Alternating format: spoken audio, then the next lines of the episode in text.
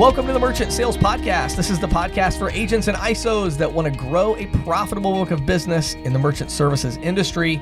You know, I don't know, Patty. Usually, I feel like we're you know sharing our knowledge. Today, I feel like I learned so much. I did too. I think there's a, you know, we have a great interview with George. Who would have thought ATM machines were so interesting? I know, right? And uh, and and who would have thought that they've been around so long? Yeah, I know. And that they have such so much of a future going forward. They really do, and it's interesting too, kind of the overlap with cash discounting, and Mm-hmm. we've been talking a lot about that. And so, um, just a really, and I, you know, also I think such an amazing investment opportunity, Yes. right? Yeah. Um, so it's really exciting. So this one, we're starting off with your insiders report. Yes, we are. So let's uh, learn about ATMs. This is the Insiders Report with Patty Murphy, brought to you by Greensheet.com, a premier resource for the electronic payments industry.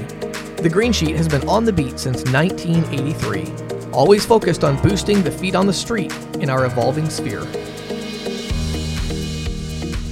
While the complete demise of cash has been predicted for years, there are several reasons that that's not going to happen anytime soon.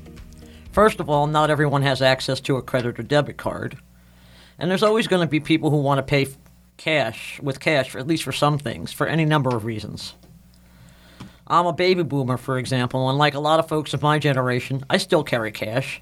I use it for small dollar purchases, and I almost always tip with cash, even when I'm paying for a meal with plastic. And that brings me to ATMs. ATMs may seem ubiquitous in today's world, but it hasn't always been that way. In fact, they've only been around for about 50 years, which in a business like payments is a relatively newbie. Banks for years uh, deployed and drove most ATMs. The business has never been lost on merchants, however. In fact, the first bank to deploy an off premise ATM, which was back in the 1970s, was a community bank in upstate New York that put an ATM in a local grocery store. At the time, supermarkets commonly doubled as, ca- as check cashers. Uh, workers whose schedules didn't accommodate depositing paychecks during traditional banker's hours would cash their checks, generally for free, at the local supermarket and use some of that cash to pay for groceries. So, renting space for banks to deploy their ATMs soon made a lot more sense. And eventually, so did POS debit. Today, there are just over 470,000 ATMs in the U.S., according to the National ATM Council, which is a as- trade association uh, representing ATM companies. Um, and in fact, the U.S. is the has the most per capita ATMs of any country in the world. Really? Well, Yeah, I thought that was very interesting. Now, today, of these 470,000 in the U.S., only about 40% are owned and operated by the banks. The remainder are owned by non banks, including ISOs. Hmm. And better than two thirds of all ATMs deployed in the U.S. are in retail locations, Wow. which is very interesting, especially back in the day when you'd have to go find a bank. Right. Um, There also have been several hundred ATMs deployed specifically for buying and selling bitcoins, which I think is kind of interesting. Yeah. Huh. So, um, as for cu- consumer usage, research suggests that uh, 2 to 4% of people who see an ATM will use it. And upwards of 40% of the dollars withdrawn from an ATM at a retail location are spent at that location. Wow. That's a big. That's a really big number. That's, That's a- surprising me, actually. Yeah. And, uh, you know, so this, in my mind, this data suggests that ATMs are a logical move for ISOs and agents to offer to existing customers Sure. and prospects. Right. You know, businesses that have captive audiences and a lot of foot traffic are obvious places for ATMs. Convenience stores, quick service restaurants, bars and nightclubs, entertainment complexes and car, uh, concert halls, shopping malls, hotels, cash only establishments, Sure. as uh, we've discussed in the past, even maybe uh, cash discounting businesses Sure. Yep. right? Uh, travel stops, government buildings. Think of uh, DMV, you know, the motor vehicle. Oh, right. All right? Yep. And office parks. That's definitely another captive audience type of um, situation. I also suspect ATMs um, will be sought after by any merchant offering t- cash discounts, at least, at, you know, if not immediately, Right. certainly, you know, soon after. Because, after all, what merchant is going to want to send a potential customer over to another merchant's locale to get the cash to spend at their Of course. place? Of course not. Um, there are scores of uh, co- ATM companies that work with ISOs and MLSs, with the largest of these being Cardtronics and Payment Alliance International, uh, or PAI. I think it's worth noting that PAI, which was a fairly large had was a fairly large acquiring organization, sold off its merchant card portfolio a few years ago to ex- focus exclusively on ATMs. Wow. Um, so these companies can and often do handle all of the heavy lifting associated with ATM programs, from placement, transaction routing, the, the cash vaulting, armored car services, ATM cash management, and tech support. Sure. And uh, as our interview, you know, our interview with George uh, uh, Sarantopoulos will show us, uh, there's some real opportunities here for There are. ISOs and MLSs. You know, one of the things that to me, that one of the most interesting things about it is the placement. yes. because it's so different. It's like, you know, merchant services is almost like, you know, oh, hey, everybody accepts credit card. Everybody is a potential, you know, whereas you got to have foot traffic for that ATM machine. Yeah. Yeah. And do. You know, and, and it's like, you know, if you have the foot traffic, boy, it can be really profitable, Mm-hmm. long term, very sticky. Mm-hmm. You don't have the foot traffic, don't waste money. I mean, they're just expensive. It's a big machine you got to put in it's there. It's a lot of expensive. you got expense. to stock it with cash. You know, there's a lot that goes into it. Uh huh. And it's like you know, I sometimes I notice I'll I'll be in D.C. or Baltimore, or, you know, some of the cities Mm-hmm. around me, and I walk down the street and there's like ATMs out front of all these restaurants, and Yeah. I'm thinking, you can't be making enough money on those ATMs, Right. It's not worth it. Because it's like, you know, within a block, I I count three or four ATMs. Sure. Uh, I just don't quite see where that is. But on the other hand, you're in an office park, Right. or a food court. Sure. You know, um, I see uh, movie theaters. I see them at movie theaters lately. You know. Mm-hmm. Yep. Yeah. And you know, it seems to me like there's still at least, you know, several times a year, it seems like for me, where I'm somewhere and I'm like, stink, there's no ATM machine. yeah. So Yeah. it still feels like there's some opportunity. There are some. I mean, I, I, I went into a, a convenience store not long ago because I needed cash, and I figured, Right. okay, what I usually do, I get the cash and then I buy a soda or something, right. right? Right. I walk in, I'm like, where's your ATM? Oh, we don't have one. You have to go to the grocery store next door. well, there goes their business. The grocery like- store is 40% less expensive. right?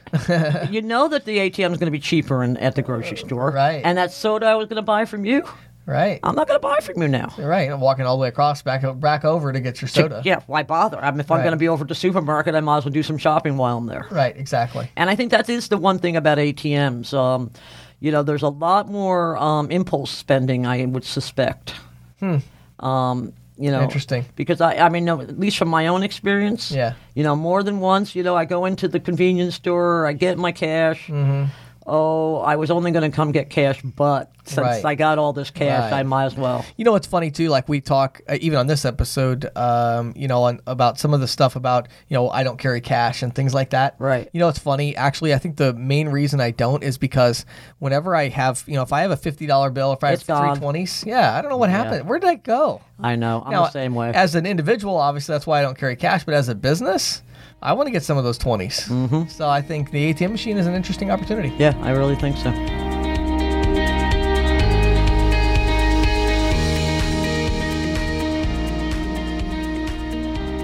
And now it's time for our interview with George Sarantopoulos, CEO of Access One Solutions and chair of the National ATM Council.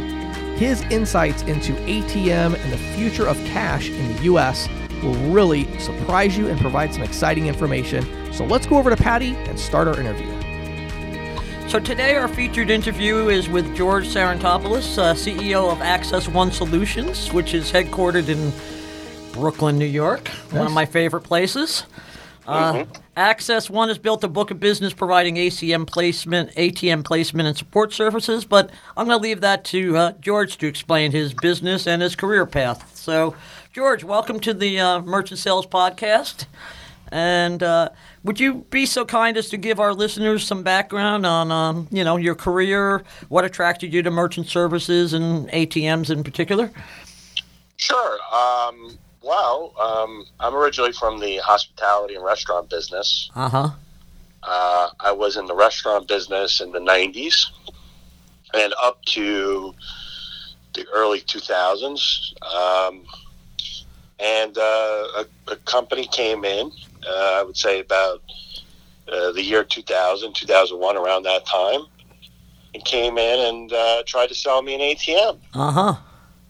And uh, you know, the guy actually said the most idiotic thing ever in a sales call. Uh, he sat down with me and he said, "Oh, by the way, on Friday, if you need some money, he said, uh, you know, you could just go to the ATM and use your ATM card and get cash." Wow. And I said, buddy, I own a restaurant. I have to register. I'm the owner. If I need money, I'll just go to the register and take some cash out. Right, right. restaurant business, you know? That's funny. so I said, wow, I could do a lot better job than that. I mean, you know. Right. I mean, and uh, I started investigating it. And uh, I had a family member who was in the credit card business. And I called them up and I said, hey, by the way, do you know anything about this? And he said, yeah, I've been think I've been looking at it myself. And he said, you know, I'm just, you know, I don't really have the funds. And, you know, I wanted to diversify a little bit away from the restaurant business. So I invested some money. And that was, uh, that was in, in early 2000. Uh huh.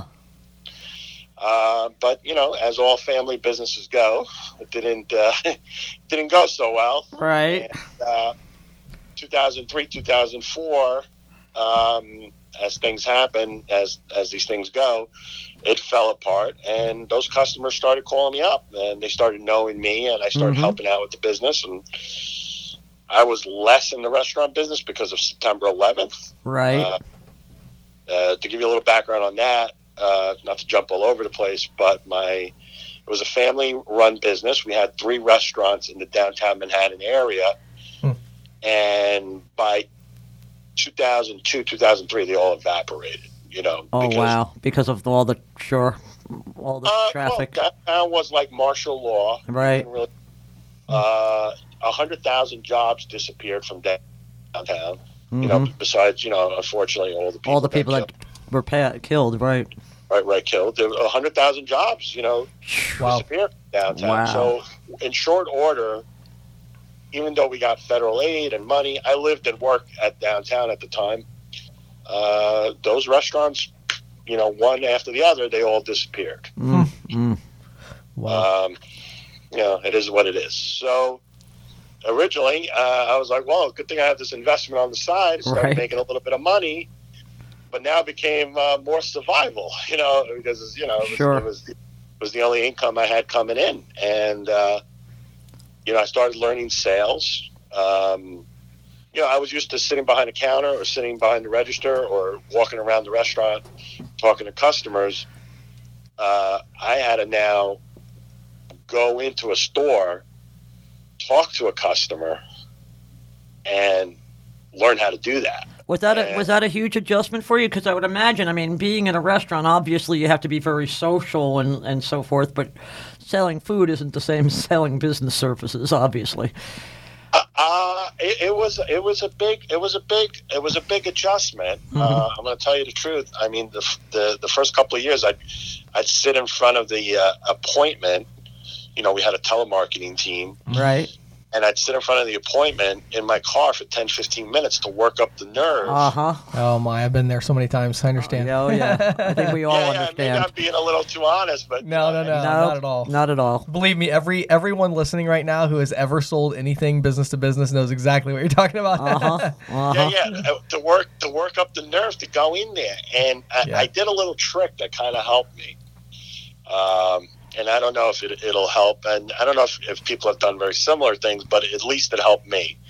I said, "Hey, I'm not George Sarantopoulos. I'm an actor. I'm George Sarantopoulos, the actor. I'm playing a sales guy. I mean, obviously, right. and I would put on, at least in the beginning. I mean, now uh, it's a completely different game. I'll just walk into any store. I don't care. Of course, But Right. but back then, uh, I I did the actor. gotta fake it till you Yep. make it. Yeah, yeah, yeah, exactly. Fake it till you make it. I mean, for the lack of a better word, that, that Uh huh. that's exactly that's exactly what I did in the beginning Right. for the first couple of years. So many of us do. So many of us do. Well, well, that's really interesting, George. So, so tell me. I mean, you know, I've been around writing about payments for longer than James has been around, I suspect. um, but you know, and I've heard so many times over the years the coming cashless society. And you know, uh, while this might not occur in, in our lifetimes, there are many people, James among them, who uh, take pride in the fact that they don't carry cash. Right. So, yeah. so, you know, that's what I wanted to pose to you, uh, George. I mean, you know, is cash becoming a thing of the past?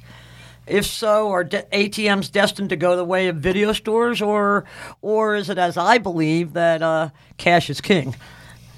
Well, I um, I think cash is very important to our society, uh, and uh, not to get all political on you know it's not the nature of the show, but the uh, the problem with you know I, my concern with cash going away because I'm, I tend to be you know me and my wife tend to be more libertarian thinking is you know the ability to deplatform somebody. Mm-hmm. I feel that you know whether you, well, you know, I mean, obviously, again, I don't want to get all political, but there's been people that have been deplatformed off of PayPal, they've been Right.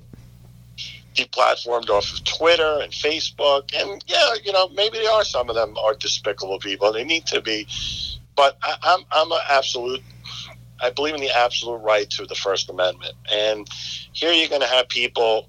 I, I, I, I'm, I, I'm, I have a problem with a system that might deplatform people from the play, payments space. Mm-hmm. Mm-hmm. You know, where somebody, you know, maybe Patty, you know, she supports the legal, you know, and it could be something minor. You Yeah, know, yeah, I feel, yeah, right. Legalization of cannabis or uh, something. Yeah, no, no. I yeah, mean, or- pro life or anti, you know, Right. whatever, right? You know, right? Yeah, exactly. The the the weather women of uh, the new millennial. Yeah, yeah, yeah. So whatever, whatever the cause may be, the administration, the you know, whatever administration could come in and say, you know what, we're going to deplatform James from the payment system, or we're going to Mhm. deplatform Patty from the payment system. So good luck, you know. good Right. luck getting paid, you know, uh, you know, from the green sheet, you know, Mhm, or whatever. mhm. uh, uh, or so that that I, I I have a big problem with that, you know, and I, I feel cash. Nobody can be deplatformed from the cash. Right. You know, you can you can bury it in your backyard if if if things get really bad. I mean, you know that that's where I am at. Where cash, you know, people that are rushing into this cashless system need to think about. Oh yeah. Oh, you know, I, years ago I used to take a class from from from a guy, and um, one day, you know, I was like, "It's if I okay if I pay you with cash," and as he said to me, "My dear, cash has no enemies." I don't know if is that is that still true though. I mean, don't Visa, Mastercard, uh, Well, cryptocurrency. I mean, I feel like cash has uh, a growing number of enemies daily, actually, in today's society. Yeah, although I don't think cryptocurrency is an enemy of it as much as it's a cohort.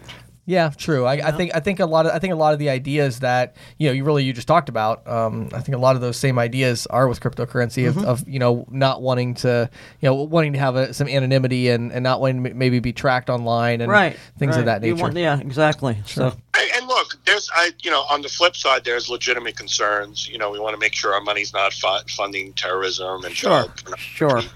The four uh, horsemen, you know, as I call them, you know, terrorism, child pornography, uh, um, gun selling, you know, whatever Guns they and drugs, right? Yeah, yeah, guns and drugs. You know, Right. I mean, we actually don't want to live in a society where it's anarchy, but we, Right. you know, but but privacy needs to be baked into the cake. Oh yeah, no, I I, I agree it's, with it's you. It's always a balancing act. I feel like you Yeah. know, and, and it's like for me. I mean, I you know, even though I don't carry cash just out of you know convenience, uh, but at the same time, I feel like it's still an important part of society. I really do. I think you, know, you know, it needs yeah. to be there. You well, know? it's interesting. Also, you know, I grew up in the in the '60s and the early '70s, and you know, a trick that the police would often use on on on young hippies was, if you didn't have any money, they could arre- arrest you for being a vagrant.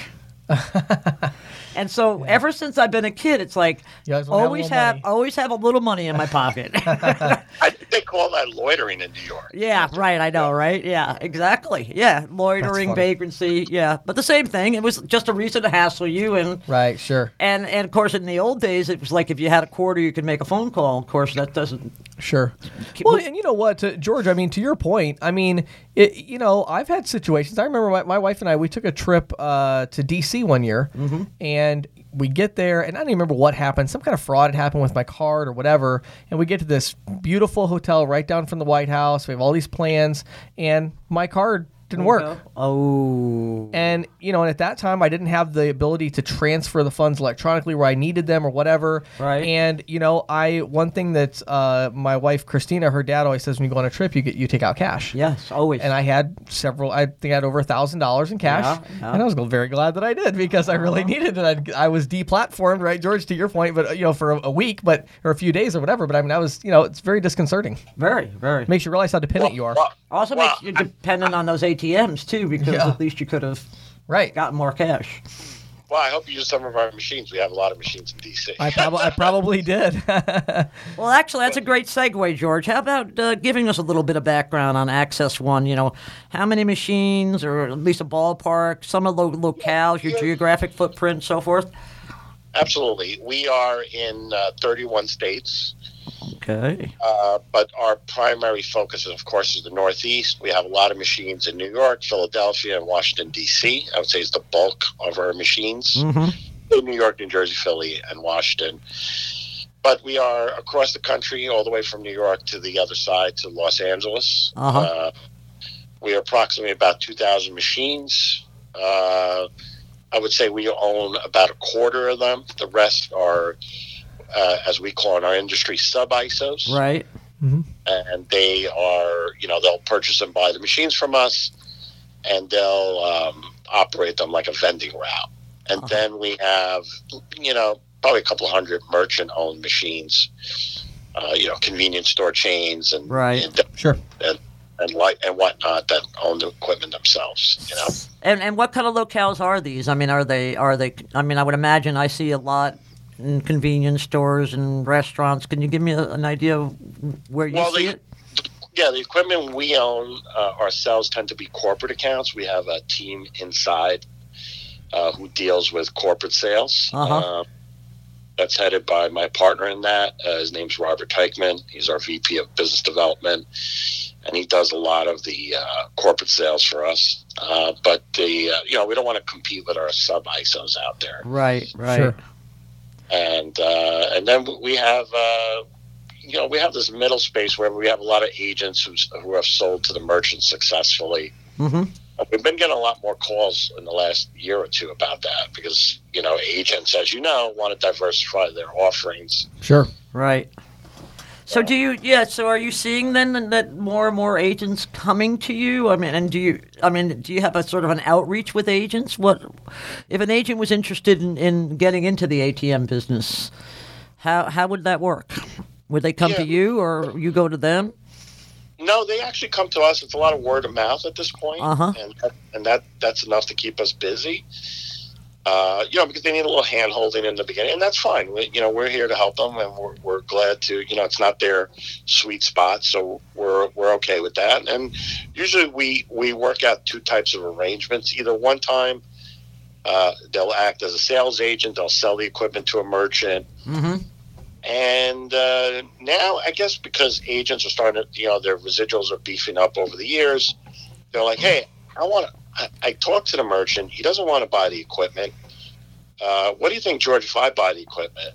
And then, you know, I'm going to get my brother in law, my lazy, do for good for nothing brother in law, who's always asking me for money. Uh, I'm going to get him to vault all my machines. Right. Right.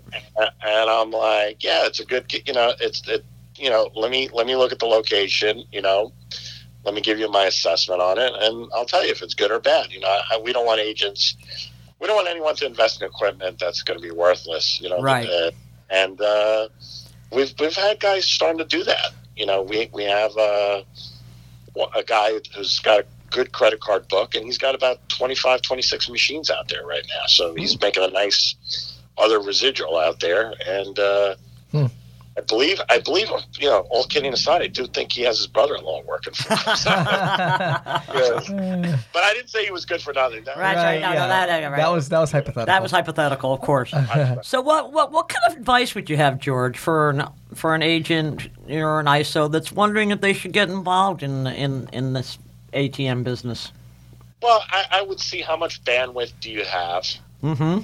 Uh, you know, is it something that you can handle? Um, if it's not, then we can work out a, a different type of arrangement where you give us a referral. Okay. And, you know, we'd kick you a fee of some sort. Uh, if uh, you're more interested, you can you can talk to the you know talk to the merchant. You have enough bandwidth to handle that and time, uh, and uh, you know we you know we can guide you on that. And if you want to go the full gambit, you know you want to you want to invest in equipment, you want to make a lot more money. You know we, we can be there for you on that too. I mean, you know, Mhm. so it's it, we it could come in two three different flavors for you. Okay. You know, George, let me. I wanted to jump in real quick and just kind of break that down a little bit more specifically because I know um, a lot of agents are listening right now that maybe have you know two or three hundred accounts, but um, they have no idea what we're talking about right now. So when you're when you're talking about these machines, so can we break that down a little bit? So the cost of the machines is you know two or three thousand dollars for a, for an ATM machine, right? That's correct. That's correct. So there's Uh, so un- unlike merchant services, there's a really you know it's a, a pretty sizable investment where you know you want to make sure that this is like a, a high traffic area where there's going to be enough ATM activity to give you a return on investment for the machine, right? That's correct. And there's also leasing available uh, Sure. in the market. I mean, these are not $100 or $150 terminals. Right. Right. You know, significant investment uh, for, you know, a mom and pop deli Right. growth, whatever. And, So- and what is George? What's the what's the value proposition for the merchant um, in these two different situations? In other words, I would assume it's a pretty different sales pitch or value proposition for you should buy one of these ATMs for your convenience store versus I want to buy an ATM machine and put it in because I'm guessing if you know as an agent, if the agent or the ISO is buying the ATM and kind of giving it to them for quote unquote for free, um, in that situation, I would assume the business isn't getting as, as big a cut of the fees, right? that, that's exactly correct. I Is mean, there- uh, Just out of So- curiosity, is there a leasing option? though? That's what you just said. Okay, Yeah, there's leasing. Gotcha. Okay. Yep. Yeah. yeah, Sorry. yeah. So let, let's let's great questions by the way. So we, we there's two questions right there. The first question is, let's say there's a uh, a fee of two dollars and fifty cents, three dollars. Right. the merchant owns the equipment, he's going to make, let's say, out of the three dollars, he's going to make two fifty or two seventy five, Right. right? Sure. But that means he's got to have 10, 15 grand, 5, 10, 15 grand to put into the ATM to stock it, to well, to stock it well. So Right, He's not sure. doing. Uh, if, but uh, but that might not be. Uh, you know, listen, like I said, it could be a mom and pop deli or grocery, Right. and they don't have it. They just Right. don't have. It. Right. Uh, so that's where a lot of times our subs come in, or, uh, or some of these agents that are trying to become subs or they're trying to grow their ATM route. And they'll say, listen, I'll put the machine, I'll put the money, I'll get my brother in law who's sitting around home not doing anything, and I'll get him to load the machines, you know, once or twice a week. And, uh, you know, all you, you added at $3, I'm going to pay you a dollar or a dollar fifty. Right. And Right. the the store owner's like, okay, that's better than nothing. You know, Sure. it's better, and it's a great draw for me to bring customers into the store. Right. Exactly. Exactly. Cool. Yeah, I just want to kind of clarify that because I know, you know, when I when I first got into, I, I dabbled in ATM a little bit, but you know, when I first got into it, it's such a different world than merchant services that I think a lot of reps are don't really understand the different options there as far as leasing, ownership, you know, free terminal placement. Uh, that it's very different in the ATM side. So So yeah, but, that also brings me to the other question too, in terms of to just to drill down a little bit more on compensation. I mean, Mm-hmm. the the compensation models for agents. I mean, there's obviously a a um, a cut of the of the transaction fee. Are but are there you know are there um, opportunities for if they sell the ATM to you know how good of an opportunity is that versus like a marking lease? up, like marking up, marking equipment up sales. the equipment sales versus leasing, for example.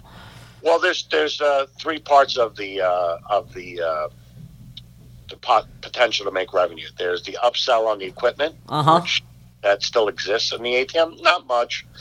There's some opportunity to make some money, whether it's a direct sale or a lease. You know, uh, you know, we still have agents. Uh, you know, still leasing equipment out there, and you know, I'm paying six hundred dollar, eight hundred dollar checks for selling some equipment out there. So there's there's still some some of that. Uh, but the merchants are pretty savvy. Most of them want to do a direct buy, and they'll you know you, you're not going to be able to mark it up, uh, you know, more than a couple hundred bucks. Okay, yeah, sure. hmm Uh, I would say the second part of the revenue is the surcharge and how that's going to be broken up. hmm uh, and that surcharge, let's say at a you know using my going back to my hypothetical three dollars, Right. uh, you should try to keep something for processing or for get making that transaction happen or some kind of warranty program that we you know we offer uh, and there you can keep let's say out of that surcharge maybe another 20 15 20 25 cents Mm-hmm. uh, and you know listen that's going to really depend on how good of a sales guy you are Right. Sure. and then there's the back end, which is what we call interchange in the ATM world. That is something that the merchant doesn't see, and that's Uh-huh. An extra, you know dime or twenty cents. It depends on what kind of card they run through. Right. And those are the three main types of places that they can make money. Okay. Uh, and, and then uh, basically the the kind of the other the other avenue there would be like you mentioned they're going to make you know 20 25 cents or whatever out of the three dollars the other option would be if they have the capital to invest and they want to go to some of these high profile places and say hey i'll pay for the atm machine and put it in well now they can make obviously a lot more right Yeah, yeah. I mean, listen, uh, an agent called me up recently, and they were talking to a bar across the street from Yankee Stadium. well Nice. and he was like, "Well, um, you know, to be honest with you, George, I'm thinking of buying them." You know, the guy had never thought about it before, right but he's like, uh, "George, you know, to be honest with you, I don't know if I want to sell this to the merchant." I was like, "Well, you could do a placement, you could put the money in," and uh, you know, and then he came back to me a couple days later. He says, "You know what? That's what I'm going to do." yeah i would think so Mm-hmm. Yeah, yeah. I mean, I, I I was like, listen, I, I don't want to give you bad advice. I mean, if the merchant insists upon it, then I would say, yeah, push down hard on it. But if Right. if he's on the fence, then I said, you know, you really should put your machine in there, you know, and put the money in. And uh, put it this way: every time I see the agent, he's very happy. You know, Uh-huh.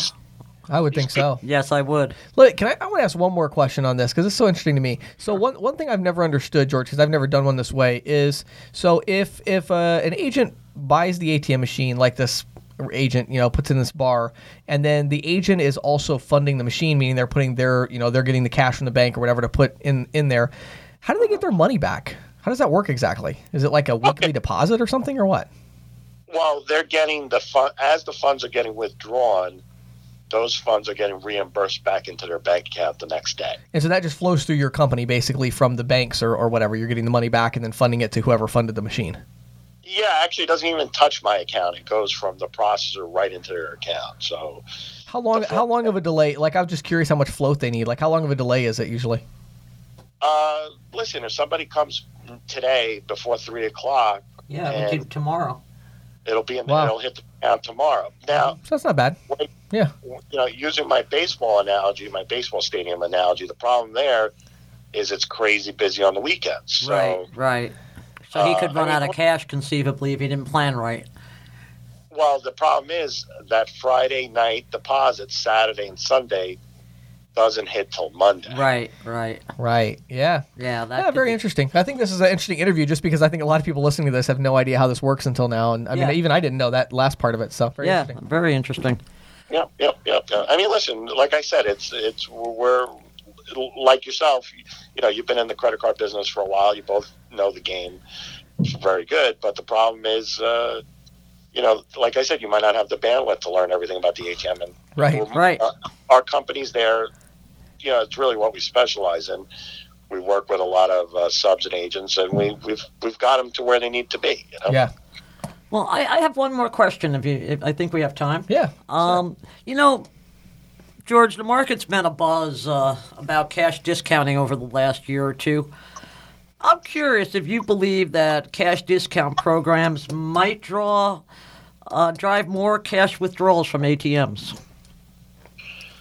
Uh, I'm, I'm I've dabbled a little bit in, in credit card processing over the years. Uh-huh. Uh, and I'm I'll be very honest with you. I'm I'm very excited about cash discounting. I have a, you know, like I said, I used to be in the restaurant business, so I have a network of restaurateurs Sure. and diners, you know, that I know throughout the city Right. over the years. Some I might be related to. and uh, I've built up a you know a book over the years. You know, just you know, somebody would call me up like a relative. Hey, my credit card guy disappeared. Can you help me? Uh Right. Uh huh. Right. And uh, doing that you know, I have a book, you know, a couple hundred merchants over the years, you know. Uh, so, you know, when I talk to these restaurateurs, uh, like I said, it's really my old tribe, and I know them well. And I, and I speak, you know, they're excited about it, Uh huh. And- Sure. and and and the and then the conversation becomes, all right, now I got cash discounting. How do I get this? How do I get more cash in there? Right. And now I can show you my ATMs. Yeah, yeah, yeah. So I mean, I, we are already having that conversations, and and and the reason why I, I see it happening here more in the Northeast now, especially in New York City, Mm-hmm. uh, again because I'm very plugged into what the restaurant tours are going through, is the uh, fifteen dollar minimum wage happening. Right. Uh, rents are going through the roof over here in the city, and and this is happening everywhere throughout the Sure. country. It's happening in Sure. D.C. too. Sure. every major metropolitan area it's happening where minimum wage is going up the rents are going up Yeah. and uh, you know they're you know the low unemployment great for the country but bad for a employer because Right. now you know got to pay more money to get employees Right. and um, They're looking for ways to cut costs. they're looking for a significant way to cut costs and and where i would talk to these guys a year ago about surcharging or cash discount or whatever you want to call it uh, they wouldn't even you know they would kick me out of the store they wouldn't even entertain the idea Right. Right. Right. now they're uh, they're like listen this is a titanic situation i got to figure out Right. Mm-hmm. you know what's not bolted down to get you know Sure. like to get floating you know they're, they're thinking of any solution to keep their business going you know Yep. Well, great. So cash discounting is the answer. You know, one of the answers. And and and ATMs is uh fits along with that. Exactly. It, it does it. dan- It's it's a tango. You know, Yeah, they both work right. very well.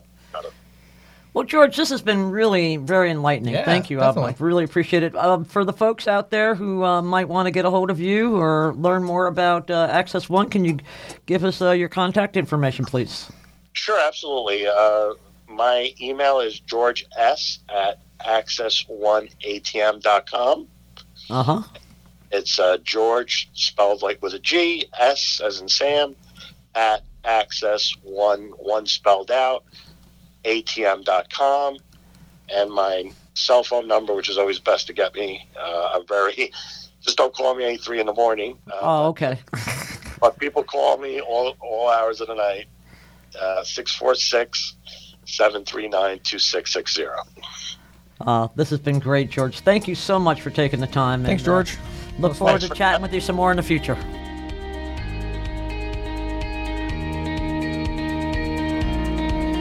This is Questions from the Field, brought to you by InstantQuoteTool.com. With over 30 training courses covering everything from sales objections to statement analysis, ISOs are using our learning management system to help new agents understand the industry and how to sell merchant services. Industry veterans love our courses because we dive deeper into concepts such as interchange and explore new industry trends like cash discounting, NFC, and the resurgence of American Express with the OptBlue program. Put all of these training courses together with the leading proposal creation tool for merchant services agents in the field, and we believe our branded ISO solution and individual user package is a must have. Visit instantquotetool.com today or email support at instantquotetool.com to learn more. My name is James Shepard, and this is Questions from the Field. Our first question comes from Michael, and I'm going to summarize this question. It's a really good one. Basically, the, the concept here is that, you know, the merchant services industry is very competitive, as we all know. And so we're talking about setting yourself apart with free giveaways or, you know, what are some things that you can do for the merchant, kind of out of the box things to set yourself apart.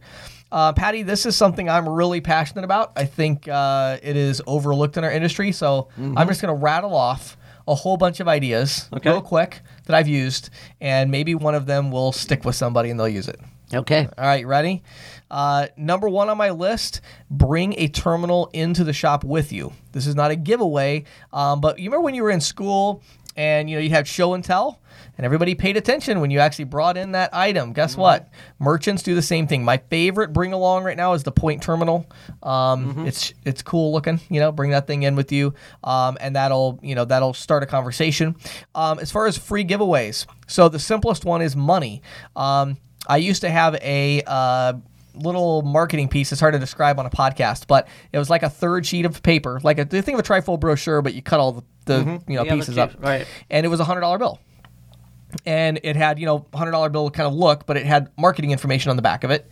And I'd walk in, hand that to the merchant, and say, um, you know, hey, I know that you know you probably get uh, you know attacked by people in merchant services industry. I'm different. You know, now you don't believe that because you don't know me, and I understand that. So I don't have, you know, what I do is for my clients, no contract, no long term commitment. Um, I know that you're going to be so happy if you work with me, but just to prove that to you, the day that you sign up, I'm going to walk back in here with a real $100 bill and hand it to you for signing up with me. And you can keep that. And if you decide after two or three weeks you don't want to work with me anymore, that $100 bill is yours. Nice. And that worked really well for me for a while. Um, I also liked it because you can do sense of urgency with that kind of stuff. You know, now I'm only doing this for this week, you know, that kind of thing. Right. Um, and so that's that's helpful.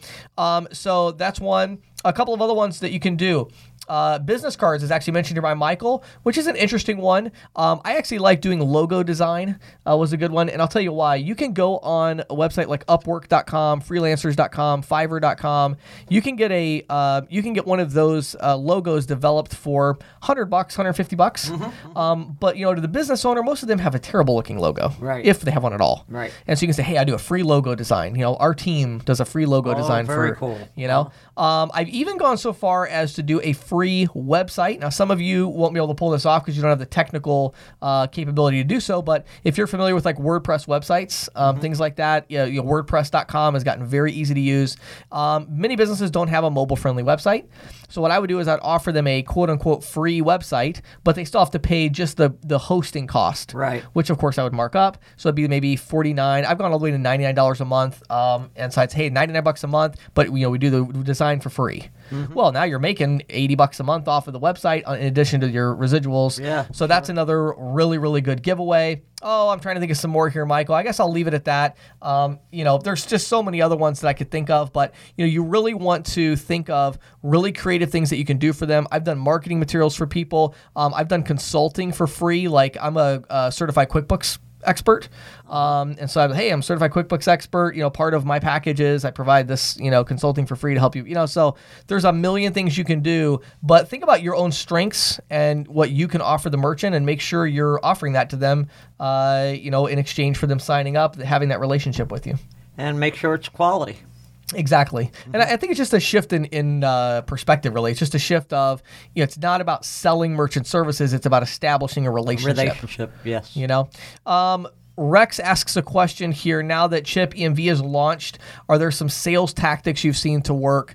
Um, you know, I don't know, Patty, your thought on this. I know we talked about EMV in a previous episode a lot, but you know, in my mind, at this point in the market, if I walk into a business and they don't have a chip reader, yes, I talk about that. Sure. And I say, you know, hey, you know, whether you go with me or not, You need to do this. you got to have chip. Yeah. You know, do you understand like how that works? Maybe I could take a few minutes and explain it to you. And again, whether or not, so the way I use it, Rex, is I say, you know, the idea is I'm just concerned for them. You know, it doesn't. You can use me, you can use somebody else, doesn't matter. But you got to have a chip reader, This. Yes. right? Right. And then of course, usually that's going to lead into they're going to work with you, hopefully. But um, you'll find that that you just go in there with this attitude of, you know, uh, it doesn't matter who you use, but you know, I, I really, you know, no matter who you're with, I want to make sure that you know you're you're secure and the data's protected and things like that. Um, and that's that's really really important. So good question there from uh, from Rex on the EMV. And again, I think it just EMV has gotten to that tipping point now, to where when it first came out, it was more novel, Right. But now it's it's more it's of a cost of doing business. yeah, now it's just a sales tactic of like, do this. It's Yeah, like, you know, sure. you, you kind of have to do this. Uh, interesting question here from Joe. He says, What are we doing to compete with cryptocurrency?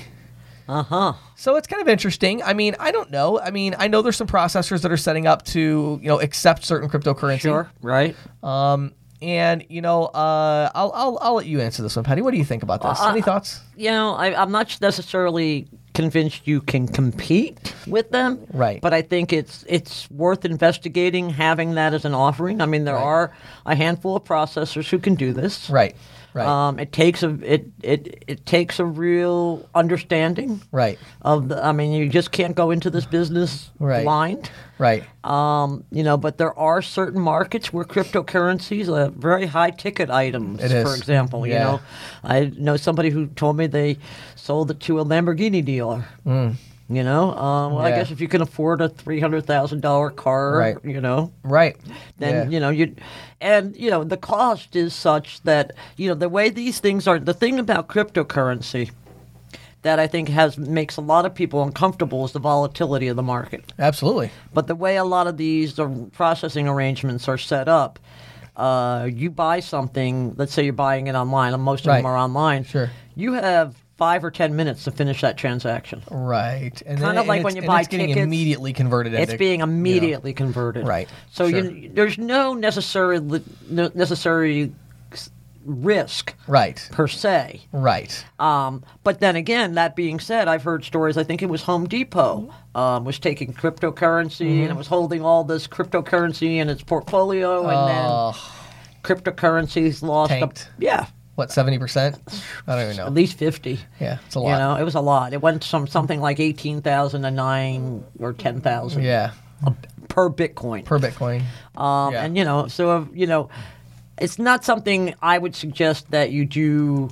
You know, trade in cryptocurrency to make money necessarily, but there are certain types of um, Yeah, I just I just looked up I just Yeah, looked up Bitcoin. 66, yep. 66.95 is where it's at from so 18,000. right? So it's lost two thirds of its value. Right. Right. Yeah, but you know, there are definitely some some markets where where Right. this appeals. It makes sense, and I, you know, I look at it a lot like um, accepting Apple Pay. Mm-hmm. It's like, are you going to get tons of Apple Pay revenue? No. no, but it's cool to put the sticker up. Uh huh. It's cool to say we accept Bitcoin. You know, Well, you know, yeah, So exactly. I mean, it's amazing some of the places that I've seen that accept. Right. I saw a nail salon that says we accept Bitcoin. yeah, A nail salon. I really, mean, you know, but you know, to each their own, right? yeah, So- exactly. Right. Well, this has been questions from the field. If you have a question, just shoot us an email, James at ccsalespro.com. James at ccsalespro.com.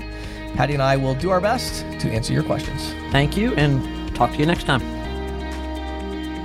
Thank you for listening to the Merchant Sales Podcast. Whether you are an industry veteran, processing executive, or just trying to learn about the payment space, we appreciate your time. The Merchant Sales Podcast is a joint production from Greensheet.com and CCSalesPro.com. We hope you will tune in next week for more information and tips on building your merchant services business.